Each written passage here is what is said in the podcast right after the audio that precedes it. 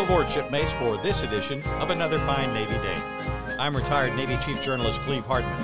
This episode is an old salt. In my time on the staff of the Master Chief Petty Officer of the Navy, there were many occasions of meeting with sailors, past, present, and future. At the time, in the late 1990s, there were still a significant number of World War II veterans. Some of those veterans had issues, ideas, and initiatives that inspired them to turn to our office for support. One such individual was a regular office visitor. In his early 80s, he sought out support for obtaining an old LST, a landing ship that supported amphibious operations by getting troops, tanks, and gear ashore in a beach assault.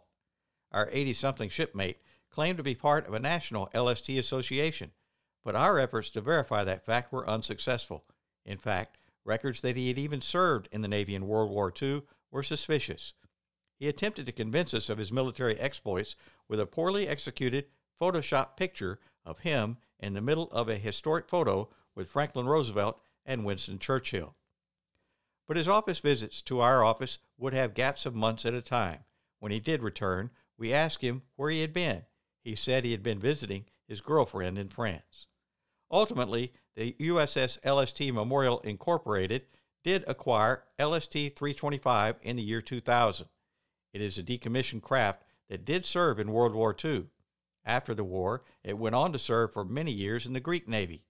In 2001, veteran LST sailors went to Greece, made repairs to the old LST, and sailed back through the Mediterranean, across the Atlantic, around Florida, into the Gulf of Mexico, and finally to the Mobile, Alabama harbor.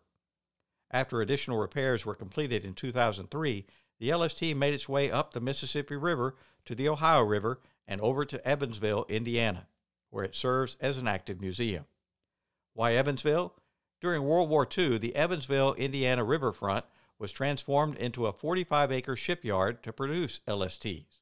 At its peak, the Evansville shipyard employed a workforce of over 19,000 and completed two of these massive ships every week, becoming the largest inland producer of LSTs in the United States.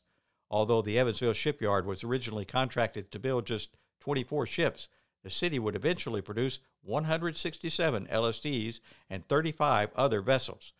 LST 325 is now home ported in Evansville as a memorial to the LSTs and the city's war effort. Thanks for joining me for this edition of Another Fine Navy Day. I hope you'll be back again for more. Until then, fair winds and following seas.